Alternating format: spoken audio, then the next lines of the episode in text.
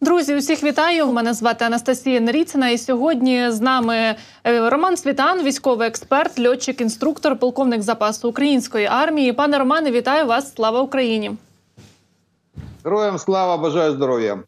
Дуже багато новин надходить, особливо сьогодні ми всі обговорюємо начебто ліквідацію а, соратника Кадирова. А, відомо, що ввечері тринадцятого червня Сили оборони України завдали удару по базі відпочинку «Лазурна» у Приморському а, Бердянського району. А, місцеві ЗМІ повідомляли, що саме там і знаходилися бази кадирівців. І, зокрема, були там високопоставлені соратники глави Чечні. І сьогодні дійсно пронеслася інформація, як я вже сказала. Пропоную послухати, як це а, коментували саме на російському телебаченню, і далі поговоримо. Параллельно приходит срочная новость про состояние Адама Делимханова. Вроде бы только что стало известно, сам Кадыров до него дозвониться не может. Кадры освобождения Мариуполя. Я сам Адам Султанович прямо сейчас на ваших экранах, но вроде бы председатель Госдумы Володин на заседании только что заявил, что говорил с ним лично. Он действительно ранен, но не убит, о чем ранее сообщили сразу несколько телеграм-каналов с Адамом Делимхановым. Все в полном порядке. Как только появится возможность, мы выйдем на прямую связь с Апті Алаудіновым. Он тоже сейчас пытается с Адамом Султановичем связаться. В любом случае, скорейшего выздоровления. Дай бог, все будет хорошо. Очень надеемся, что с ним действительно все в порядке. Большой, важный человек. Многое сделал для России, для фронта. Стало известно. Комментарий, можно, наверное, считать его теперь уже официальным. Командир спецназа Ахмат Апті Алаудінов. Это все фейк. Адам Султанович живее всех живых. Прямо сейчас он находится в республике. Он приехал к Рамзану Ахматовичу, скажу так, там, где нас нет, нас постоянно убивают, заявил Апті Алаудінов. Ну и слава богу. Ну і, зокрема, після цих слів цей же ж Апті Алаудінов оприлюднив пост, де написав, що начебто за наказом Кадирова вони знімаються із Мар'їнського напрямку і всі вирушають шукати цього Адама Делім... Делімханова. І ось буквально в цю хвилину, коли ми з вами записуємо цей стрім, з'явилася інформація від самого Кадирова. Оприлюднив пост і сказав, що всі живі, всі здорові, Адам Султанович жив, даже не ранен, я це знав з самого начала фейкового вброса. Ну і говорить Кадиров, що це начебто фейк з їхньої сторони, зроблений навмисно для українських ЗМІ. А от вони продовжують, як він говорить, цитую, «Подразделения Ахмат находятся на своїх містах, в тому числі укріпляються на границі Росії в Білгородській області». Пане Романе, що це відбувається взагалі? Що вам відомо? Первое, вдоль Азовского побережья очень много таких мест, где могут забазироваться так называемые блатные российские подразделения. Это и ОПГ Пригожина, это и кадыровцы, и некоторые части Росгвардии, ФСБ, КГБ, ГРУ, то есть это где-то за сто километров от линии фронта.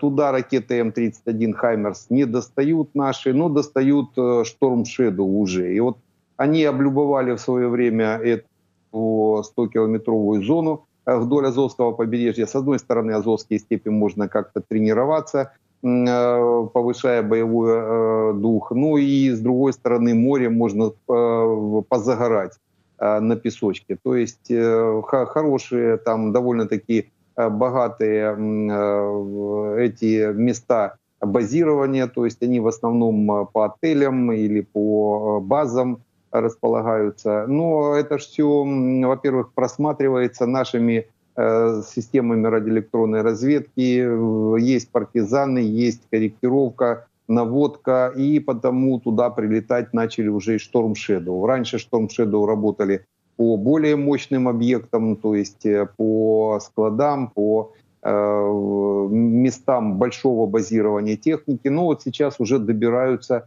э, ракеты добираются и до таких штабов, это в основном ротные пункты, там около сотни человек может, может располагаться во всех этих пансионатах. Ну вот в одном из пансионатов, скорее всего, нашли, нашла ракета одну из рот э, Ахмата в том числе. Далеко это от Белгородской области, Азовское побережье, очень далеко. Ну, может, часть Ахмата там действительно где-то в Белгородской области базируется. Но вот та часть, которая была на Азовском побережье, ну, она попала под раздачу.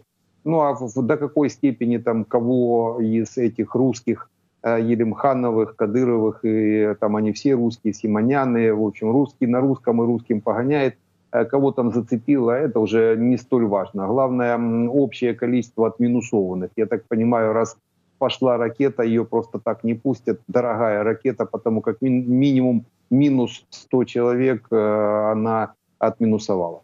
Ну, тут, до речі, ще цікаво було спостерігати за реакцією і дійсно російських пропагандистських ЗМІ, і за реакцією самого Кадирова, коли він оприлюднив перший пост, що а, начебто готовий а, допомогти українській розвідці, точніше він попросив нашу розвідку допомогти їм знайти, як він каже, свого брата. А, і ось тут цікаве запитання, чи дійсно Кадиров би був би готовий приїхати в Україну? Чи він все-таки не наважиться ніколи на це? Ну, вони заїжджають, вони по тим містам, де як-то можна проскочити, навіть двойка Путіна їздить. Тобто, в принципі, заскочити він би мог, але вряд ли би він зустрічався з нашою розвідкою. Це чревато. И для Кадырова, кстати, в том числе, потому вряд ли этот контакт был бы. Ну, а то, что Кадырова, допустим, ну, не только дело не в Кадырове, дело в нашей земле украинской. Вот не любят даже те переобувшиеся менты донецкие во главе с Захаченко в свое время, которые сдали кадыровцев в Путиловском лесу под удар нашей артиллерии. Даже они их недолюбливали, вот-вот сдали. Потому и здесь, может, такая же самая задача была выполнена. Пане Романе, також цікава інформація з приводу ліквідації, по суті, офіцерського складу. Більш детальніше хотілося у вас почути. Якщо дійсно вдається нам вражати, ну, до прикладу, такі війська, як Кадирівські, ще нещодавно була інформація, що вдалося нам ліквідувати російського генерала, начальника штабу тридцять п'ятої армії Горячова. Наскільки от саме ось такі е, люди, які, в принципі, командують, да, в командні пункти, наскільки ліквідація їх впливає на моральний стан самих бійців російської армії і як це може загалом вплинути на ситуацію на фронті? Ну, это не всегда любимые персонажи, потому иногда ликвидация такого рода персон воспринимается на ура российской армии, еще не факт, как воспринимается удары по кадыровцам, да, или по пригожинцам э, нашими войсками. И некоторые части это как раз поддерживают российской армии. Э, там у них свои междусобойщики внутренние, э, потому и сдаду, сдают друг друга иногда э, как раз э, для того, чтобы наши войска их уничтожили. Э, один человек ничего не значит, какой бы он э, ни был или э, в звании, или в должности. Важно, когда уничтожается целый штаб. Вот это важно. То есть вместе с генералом был уничтожен штаб. А генерала поменять хватит одного звонка, и уже генералом становится другой. Это преемственность власти. Там очень быстро в армии это происходит. Старший по званию берет на себя управление. А вот если уничтожается штаб, то это на несколько дней то подразделение теряет систему управления, так как через штаб проводится, практически вся штаб, связь идет через штаб. И вот в это время нужно пользоваться, есть окно возможностей, когда подразделение, штаб которого уничтожен, оно практически без движения. То есть и именно такого рода действиями пользуются наши воинские части и часть тех положительной, той положительной динамики в продвижении на линии фронта, как раз это вот следствие уничтожения вот таких штабов. Ну, в этом штабе был какой-то генерал. И неважно какой. Уничтожен штаб. Вот это большой плюс. Ще до одного цікавого персонажа, до Лукашенка, дав він інтерв'ю пропагандистський Скабєєвої, назаявляв дуже багато, і там про втрати України говорив під час контрнаступу, і про ядерну зброю, яку він готовий використовувати. Але е, мене зацікавила його ще одна теза про те, що начебто е, він зустрічався із Будановим. Давайте послухаємо. Он мне предлагает, давай поговорим, присылает этого Кирилла Буданова на переговоры где-то. Мы поехали через границу их, министр иностранных дел, в том числе нынешний, поехали туда, не первый раз, сели во Львове, там, ведем переговоры. Вроде бы нормально, узнали американцы, пошли какие-то трения. Они нам предлагают, давай в следующий раз в Стамбуле. Да пошли вон. Какой Стамбул? Чего мы в Стамбул поедем? Мы граничим с вами. Хотите разговаривать? Давайте разговаривать. І, до речі, сам Буданов в одному зі своїх інтерв'ю говорив, що комунікація із самопроголошеним президентом Білорусі Лукашенком, вона велася з першого дня повномасштабного вторгнення. І, зокрема, ГУР приваблювало народного депутата Євгена Шевченка, відомого своєю симпатією до білоруського диктатора. А як ви гадаєте, чи дійсно Буданов міг, міг особисто вести переговори з Будановим? І чи саме це переконало його не вступати у війну? Ну, вряд ли это его, по крайней мере, до, до, до такой степени он принял решение. Ну, а контакты однозначно могли быть. Эти контакты, в конце концов, привели к сдаче Крыма и Донбасса двадцать седьмого марта в Стамбуле. Именно в Стамбуле наша делегация предложила Крым и Донбасс, Крым на пятнадцать лет в управление, а Донбасс по решению двух президентов, то есть разменная монета была Крым и Донбасс. И это было все понятно, это мы знаем прекрасно, ничего нового Лукашенко не сказал в таких спичах. Ну а вот контакты с разведкой, дело в том, что у разведки задача такая, контактировать со всеми, со вся, по любым вопросам. Вопрос, какой эффект после таких контактов. Ну, как минимум, вот эти стамбульские соглашения, они уже выплыли, мы это знаем, вот их подсветил в том числе и Лукашенко. Это, я думаю, будет уже предметом разбирательства следствия по сто одиннадцатой статье «Госизмена» по поводу передачи Крыма и Донбасса и вообще договоренностей таких. Ну, это уже будет после победы, после нашей победы, после смены власти запустится этот механизм. И тогда уже и Буданов будет рассказывать следователям, что он предлагал Лукашенко или как дошли до того, что двадцать седьмого марта в прошлого года в Стамбуле предложили часть своей территории. То есть это все, ну это лучше все на потом оставить, то есть на... после нашей победы и смены власти. Самый оптимальный вариант – сначала уничтожить внешнего врага, а с внутренним потом разберем. Давайте більш детальніше поговоримо про фронт. Деокупація населених пунктів триває, і від вас хотілося б почути більш розгорнутий аналіз щодо звільнення наших територій. Що нині відбувається на фронті? Це вже дійсно розпочався той контрнаступ? Чи це все-таки розвідка боєм? Ну, разведка боем — это такое с прошлого тысячелетия, хотя понимание, оно, она полностью дает понимание всех действий, которые сейчас происходят. Нет, это, это еще не прорывы, это наступление. Дело в том, что такие масштабные разведки боем вдоль всей линии фронта проводятся уже в рамках наступательных операций, значит, наступление уже идет, но это подготовка к прорывам, то есть определение направлений прорыва, определение основного направления, определение двух, трех, может быть, второстепенных направлений. И идет сейчас подготовка. Задача таких действий – это формирование некоторых плацдармов, зачистка первой линии обороны российской, зондирование обороны противника, глубинной обороны, то есть действий противника при выходе наших сил, средств на контакт, на огневой контакт. Ну и примерное понимание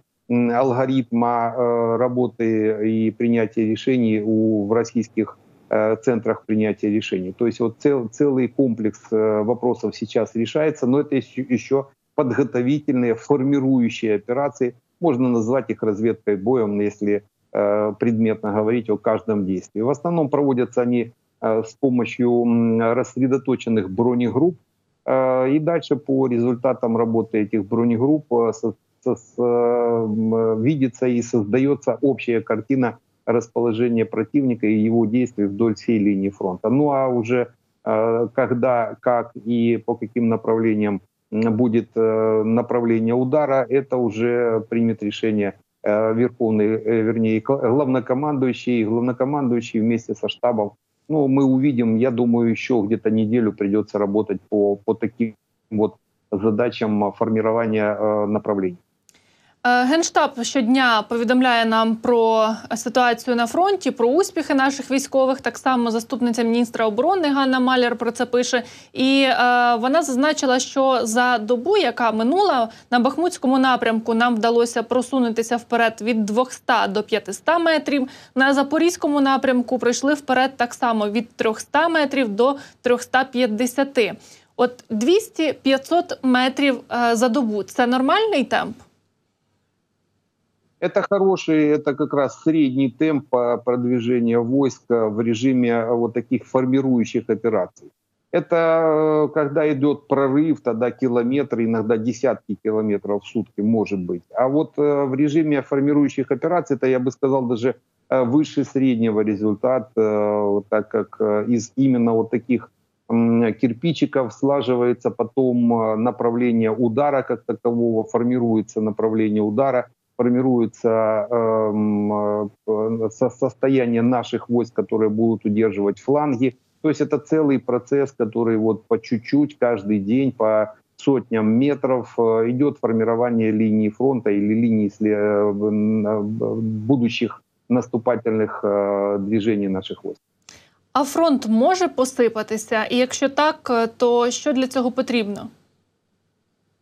Ну, посыпаться это, это, как сказать, такое объемлющее понятие, надо конкретизировать. Есть такое понятие, как каскадное обрушение фронта. Это когда несколько линий обороны, первая, вторая, третья, в результате одного удара, одного движения раскрываются, сыпятся, так сказать, и выходят войска на оперативный простор, куда потом в этот прорыв вводятся стратегические резервы, идет уже формирование э, дальнейшего поля боя уже за линией обороны. Потому если говорить о каскадном обрушении фронта, да, возможно, это уже было э, и в районе Балаклеи, когда мы двигались в сторону Купянска, тогда именно произошло каскадное обрушение. От одного движения э, вся линия фронта была э, прорвана, э, все линии фронта были прорваны. Такие же действия в свое время были и на правом берегу Днепра, по некоторым направлениям были прорваны линии фронта в сторону Береслава.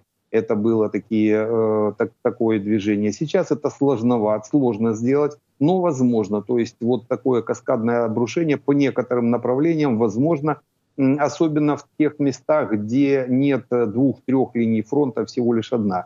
Допустим, в районе Горловки, в районе Донецка, там одна линия обороны. В районе Волновахи, в районе Еленовки, ну это, с, если говорить с восточной стороны, тоже одна линия обороны. То есть, по большому счету, в зависимости от направления удара может быть прорыв, прорыв линии фронта. А посыпаться фронт может тогда, когда будет принято решение российскими войсками выходить из целой, целой группы направлений, то есть либо с Запорожского фронта, с Херсонского фронта, но это только тогда, когда принимается решение на отход. Вот то же самое это было, как фронт посыпался, когда россияне уходили с правого берега. Это полное, полное обрушение фронта произошло, они ушли с правого на левый берег, фронт просто перестал существовать. Вот так, такое может быть действие, когда они примут решение, в результате может быть наших действий, наших прорывов, они могут принять решение об уходе с Запорожского направления, об уходе с Херсонского направления. Тогда можно говорить о том, что посыпался Запорожский или Херсонский фронт.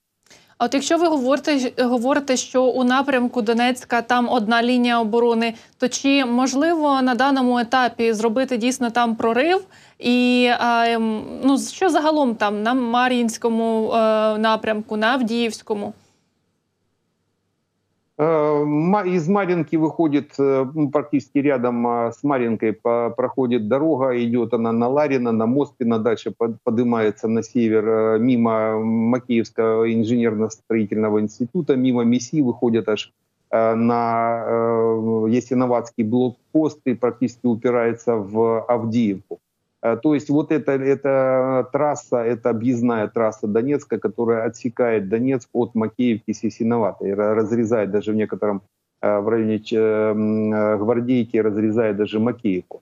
Вдоль этой трассы, если начнется движение наших войск, то донецкая группировка российская может быть взята в окружение.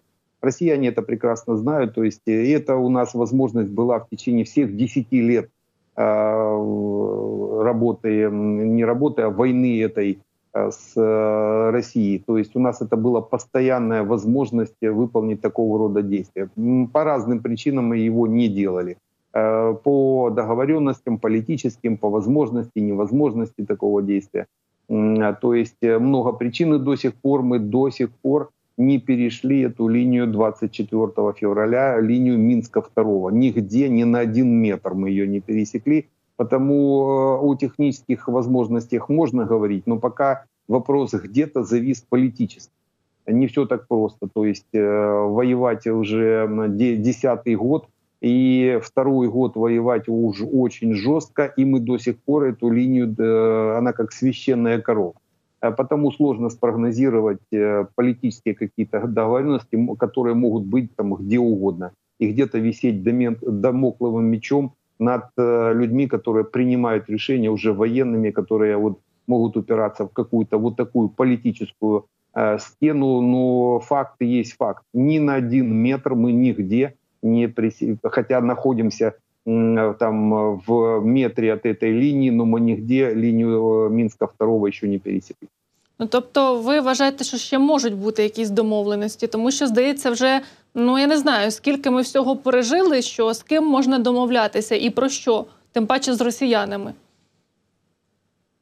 Є такий фактор довір'я. От якщо б сказали мені о том, що от, возможно ли Залужному з ким-то договорюватися? Ні, однозначно. Воєнні ні з ким договорюватися не будуть. Военные дают присягу народу Украины, народу, никому, ни президенту, ни правительству, ни Верховной Раде, народу Украины хранить территориальную целостность и суверенитет государства. Эту присягу они пока не выполнят, ни о каких договоренностях. Любой контакт с противником, кроме огневого, это э, госизмена. И для военного это просто расстрел. Ну, в нормальное время расстрел. А сейчас сто одиннадцатая статья госизмена. А вот политики, они же у нас простые, как углы дома. Они э, в какую сторону ветер дует, только такую разворачиваются. Флюгера э, по ветру действуют. Потому и в прошлом году, э, о чем Лукашенко говорит, в прошлом году сдали в три секунды Крым и Донбасс. И вот э, слово «доверие». Так вот, доверия к политикам нет. Потому за военных я точно могу сказать и спокоен. А за политиков, ну, есть вопросы, и они никогда не исчезнут к этим политикам, которые уже сдали Крым с Донбассом в прошлом году или готовы были их сдать. Окупанти почали говорити, що, можливо, їм доведеться відійти з Бахмута. Давайте послухаємо. Артемовское направление. Задача не дать продвигаться по флангам. Если они по флангам проходят, придется уходить из города, потому что будут накрывать сверху. Нам самим придется без сопротивления отдавать этот, в смысле, этот э, столь, э, в общем-то, кровопролитный населенный пункт. В целом ситуация, конечно, напряженная и э, накаляется с каждым днем. Пам'ятаємо ми, як вони там э, хотіли, намагалися, потім все-таки зайшли до міста. А зараз ось говорять, що, можливо, доведеться відійти, тому що ми будемо їх обстрілювати саме через наші вигідні позиції. Але от, зокрема, і генерал Сирський сказав, що на Бахмутському напрямку ворог втрачає позиції на флангах. Тобто сценарій можливого відходу окупантів, він стає реальним? Ну, это и задача стоит перед нашими войсками, то есть выйти на граничные высоты перед Бахмуткой, а это практически замкнуть оперативное окружение Бахмута, и это мешок, в который завел российскую армию ОПГ Пригожин. Пригожин их туда затащил, бросил и сам убежал. Вот в этом мешке, в этом котле, вот этот котел сейчас Сырский формирует, естественно, выполняя боевые задачи на, на месте. Потому это развитие, это, это логичное, с военной точки зрения, оправданное развитие событий, когда войска уходят из предполагаемого котла.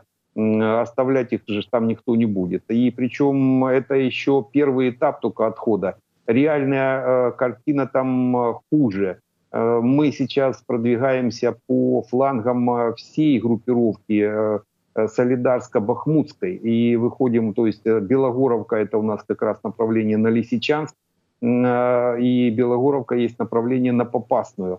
И сейчас наши войска идут не только в окружении Бахмута, из-под Бахмута, а и как раз от Бахмута движемся в сторону Горловки, на Курдюмовку, вдоль водовода по этой гряде. И вот такие движения по высотам, в конце концов, могут замкнуть кольцо окружения в районе Попасной. То есть можем отрезать весь солидарско-бахмутский язык, этот выступ российских войск, в который, опять же, российские войска затянул Пригожин, затянул, э, вроде как э, потоптался по Солидару, по Бахмуту, все бросил и убежал. А теперь россиянам э, придется оттуда уходить, э, и чем быстрее они, кстати, это сделают, тем больше жизней э, оставят, так как э, выполнение вот таких задач, о которых я сказал, большие, не малые клещи только в районе Бахмута, а большие клещи в районе Попасной, э, у них единственный способ — это отойти за, за Попасную, на высоту вот этой, Попаснянская высота, если так говорить, гряда идет от Горловки на Попасную, дальше на Лисичанск. То есть вот эта линия обороны, которую еще как-то можно удерживать или за счет возвышенности и превышений. Потому россиян ждет этим летом не только выход из Бахмута, но выход из Солидара и, я думаю, еще и, за, и выход аж на Попасную э, всей этой группировки Солидарско-Бахмут. Пане Романе, як ви вважаєте, через ситуацію, яка нині відбувається на півдні, чи може бути так, що Росія повністю відмовиться від цього напрямку? Да, может быть, это прогнозируемая еще в прошлом году ситуация, то есть они все-таки приняли решение удерживать запорожское направление, скорее всего, пытаясь его как-то обменять. То есть Запорожскую и Херсонскую область, это было понятно после того, как Путин обменял выход с правого берега на левый, он обменял для, в счет каких-то преференций по продажам аммиака или удобрений, зерновой сделки и открытие свифта по некоторым банкам российским. То есть это был обмен такой. Он ушел с правого берега, получив это, это себе в подарок, так сказать. И то же самое он, он хотел обменять и запорожское, и херсонское направление. Вопрос, обменяет или нет. Если обменяет, то уйдет быстро. Если не обменяет, то будет э, пытаться э, оставаться там, пока уже не будет понятно, что э, это дальнейшее наше движение будет грани, грозить полному разгрому российской армии или попаданию в оперативное окружение. Потому, я думаю, в, и в первом, и в втором случае они уйдут с запорожского и херсонского направления. Там также удерживать э, практически невозможно. Любая э, армия, которая готова наступать с севера на юг, на Азовское побережье, она рассечет этот, этот коридор. А там всего лишь ширина фронта в сто километров. То есть сбросить российские войска в Азовское побережье, в принципе, возможно за несколько месяцев. Я думаю, как только они это будут понимать, они дадут команду на отход запорожского и херсонского направления. Причем херсонские будут уходить в Крым и там пытаться запечататься, а запорожские будут уходить на Мариуполь, и у них уже есть линия обороны, самое интересное, очень хорошо отстроенная, грамотная линия обороны, отстроенная вдоль э, трассы Донецк-Мариуполь э, с Волновахой. То есть вот эту линию обороны они будут пытаться удержать. Донецк, Волноваха, Мариуполь, то есть не пустить наши войска на восток.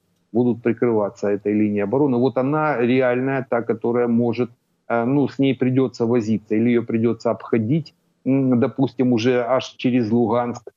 То есть выходить со Сватова на Луганск, дальше на Краснодон, на Таганрог или Ростов, или сразу на Новоазовск, Седово, в зависимости от задачи. Но оптимальный вариант, конечно, на Таганрог спускаться по Миусу, там есть река Миус, и вот Миусский залив, выходить на этот мост, да, Таганрогский, через который идет большинство, две трети военной амуниции заходит в Мариуполь, на Донбасс, с России, с Ростова. То есть вот такого рода придется, наверное, операцию проводить, для того, чтобы вскрыть эту линию обороны, зайти э, сзади, ну, з тила.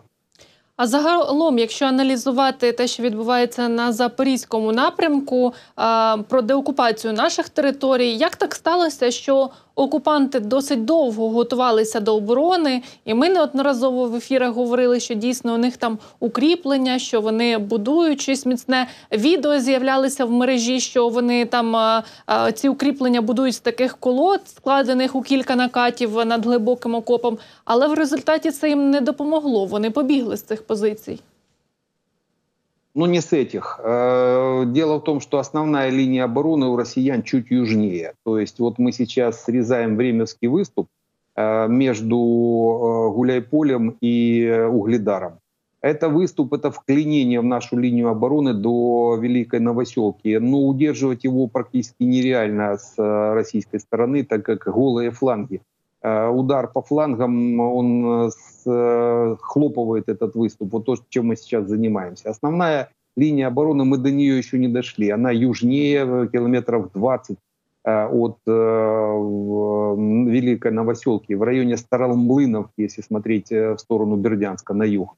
Мы еще до нее не дошли, мы пока срезаем вот эти, можно сказать, первую линию обороны, которые они пытаются удержать, нас, нас остановить, но основная линия обороны именно там, южнее. Потому те, ту линию, которую показывали, и которая она там называется, по-моему, линия Герасимова, он ее отстраивал как основную линию, чуть южнее Орехова, севернее Токмака, чуть южнее Полох, и дальше вот на восток, на Старомлыновку и туда ближе к Волновахе. Кстати, она как раз выходит в сторону Волновахи. То есть э, э, с севера э, они пытаются этот сухопутный коридор вот по этой э, линии обороны удержать. Будет, с ней придется возиться. То есть именно удар наших войск, он будет как раз по этой линии обороны. Почему и сейчас то, что происходит, это пока формирующие операции. Мы срезаем вот эти, э, все эти нарывы э, на линии обороны в вклинение в нашу линию обороны, срезаем, но, во-первых, их э, правильно, грамотно с них начинать, так как, во-первых, это проще сделать, выровнять линию обороны. Доста, при, м, у нас тогда получится, э, в принципе, беспроблемное планирование движения наших войск из-под Угледара на Волноваху или из-под Гуляйполя на э, Черниговку, на Бердянск, так как этот выступ не будет нам мешать, он не будет нам давить во фланг. Либо в один, либо в другой, в зависимости от э, расположения и движения, э, то вот э, почему и называются формирующие операции. То есть убираются лишние и мешающие потом э, при продвижении, при прорывах э, линии обороны противника и его местонахождения, а потом после зачистки уже выполняется семи прорывов. Я думаю, еще неделю. Неделю будем возиться с этим выступом. И с этим выступом в том числе, причем такие же выступы, это же выступы и в Авдеевке такие же [S2] Uh-huh. [S1] Самые, и в Бахмуте. Это так, такой же выступ. Бахмутский и Солидарский, это же выступ между Константиновкой и Белогоровкой. Мер Мелітополя Іван Федоров повідомив, що від вчорашнього вибуху у Мелітополі постраждала ділянка залізниці. Під час вибуху колією рухався ворожий потяг із Дніпрорудного із викраденою окупантами залізною рудою. Як наслідок, мінус п'ять вагонів, які зійшли з рейок, і мінус п'ять е метрів колії і заблокований логістичний шлях ворога. Е нещодавно також повідомляли про те, що в окупованій Якимівці Запорізької області українські партизани підірвали залізничний міст. Наскільки ось такі підриви колій, залізничних мостів можуть завадити оккупантам? Ну, подрыв просто полотна, он, если там два полотна, то ничего страшного, они переводят на одно, на второе, не подорванное. Если подрыв произошел, за полдня он восстанавливается. Если не было, не был положен поезд, а вот если поезд лег и перекрыл движение, тогда будут разбирать пару дней. Но разберут, растянут, поезд сбрасывается, восстанавливается колея, то есть за пару дней они подрыв убирают. Намного сложнее восстановить движение железнодорожное по мосту. Вот если подрывается мост железнодорожный, вот это уже, можно сказать, такой серьезный удар, могут возиться месяцами, в зависимости от того, какой мост, какая подстилающая, какие углы входа-выхода с моста могут положить рядом. Ну, это целый процесс, который точно ни, ни в день, ни в два не решить, то есть до месяца. Оптимальный вариант – уничтожить Крымский мост. Вот это на полгода выведет точно из строя э, всю цепочку поставки с Тамани, с российской Тамани в Керчь, в Крым и дальше на Херсон и на Мелитополь военной амуниции. Вот подорвать Крымский мост надо, причем надо было еще вчера, а еще лучше позавчера и позапозавчера. То есть как только будет возможность, его надо подрывать, не слушать Главное управление разведки, не всегда оно правду говорит. Не надо оставлять комфортный выход российским войскам из Крыма и россиянам из Крыма, потому что по этому мосту каждый день проходят тысячи тонн боеприпасов, которые потом, в конце концов, высыпаются нам на головы уже на запорожском направлении, в том числе, и под, под тем же Ореховым. Потому как только появится возможность, Крымский мост надо уничтожить. Какие бы политические договоренности э, не были, с кем бы то ни было, э, потому вот э, много этих политических договоренностей, в конце концов, выливаются в смерти наших людей. Схеми повідомляли, що Російська Федерація перекинула на аеродром окупованого Бердянська двадцять гелікоптерів. Загалом там перебувають п'ять К п'ятдесят два, дев'ять Мі вісім або Мі двадцять чотири та тринадцять К двадцять дев'ять. Ось настільки супутникові знімки і ось такі матеріали від ЗМІ можуть допомогти нам знищити зараз ці гелікоптери. Ну, эта информация уж точно есть у наших, у нашей разведки, у средств. У нас есть войска, радиотехнические войска, которые также проводят разведку. То есть они это первыми знают, в штабах эта информация есть. Вопрос, чем уничтожить? Дело в том, что они даже на фотографиях рассредоточены, то есть mm-hmm. правильно расположенные вдоль рулежек взлетные полосы, рассредоточены, даже попадание по одному вертолету, прямое попадание, выведет только его из строя, не достанет до ближ, ближ стоящих. И это максимум два вертолета можно уничтожить, если ракета ляжет или поражающий элемент ляжет между двумя вертолетами, тогда, может быть, осколками их посечет. Правильно, грамотное расположение, уже ж научен, уже ж как минимум десятый год воюем, второй год э, такой жесткой э, борьбы. Уже на стоянках э, могут на одной стоянке собирать э, большое количество самолетов. Это я так намекаю в воздух, который меня слышит. А, в, и вот э, россияне э, в этом смысле рассредотачивают э, и вертушки в том числе, и они... нестабильны. Сейчас, если сейчас еще раз снять, они не на тех же местах стоят. Через определенное время они меняют местоположение для того, чтобы э, ракета не смогла по ним попасть. Их уничтожить можно только с помощью э, беспилотников прямого управления, то есть под прямым управлением. У нас есть такие беспилотники. В принципе, рой беспилотников с дальностью под сто километров э, под прямым управлением мог бы уничтожить эти, ну, уничтожить, не уничтожить, но повредить, чтобы они не выполняли боевые задачи, возможно. Любой самолет, любой вертолет, это, в конце концов, дюраль, который э, при взрыве даже пятикилограммового заряда э, с, э, с поражающими элементами, он будет поврежден и восстановлению, восстанавливаться будет очень долго. То есть э, вот э, такого роя не хватает, но опять э, это вопросы уже нашего Генштаба. Я думаю, этот, эти вопросы будут решаться, как только будет такая возможность. Ну, от, зокрема, я хотіла запитати у вас е, про літаки для України. Завтра Рамштайн. І одна із головних тем – це винищувачі, е, які можуть передати найближчим часом Україні. Як ви гадаєте, чи почуємо ми вже про терміни та кількість, так, і від яких країн ми отримаємо їх? Чи все-таки це буде зроблено на саміті у Вільнюсі у липні місяці? І з приводу того, де їх ми можемо потім е, зосереджувати? Тому що нещодавно окупанти били по українським аеродромам у Миргороді, у Хмельницькому, якщо не помиляюся. Ну, на саммите в Вильнюсе лучше запрашивать закрытие неба над Украиной. Это самый оптимальный вариант. Год прошел, мы просили в прошлом году закрыть небо. Актуальный вопрос до сих пор. Нам уже передали определенное количество тех зенитно-ракетных комплексов, которыми можно закрыть небо. Ну, не хватает системы ВАКС, это система дальнего обнаружения целеуказания, сопровождения целей, естественно, самолетов.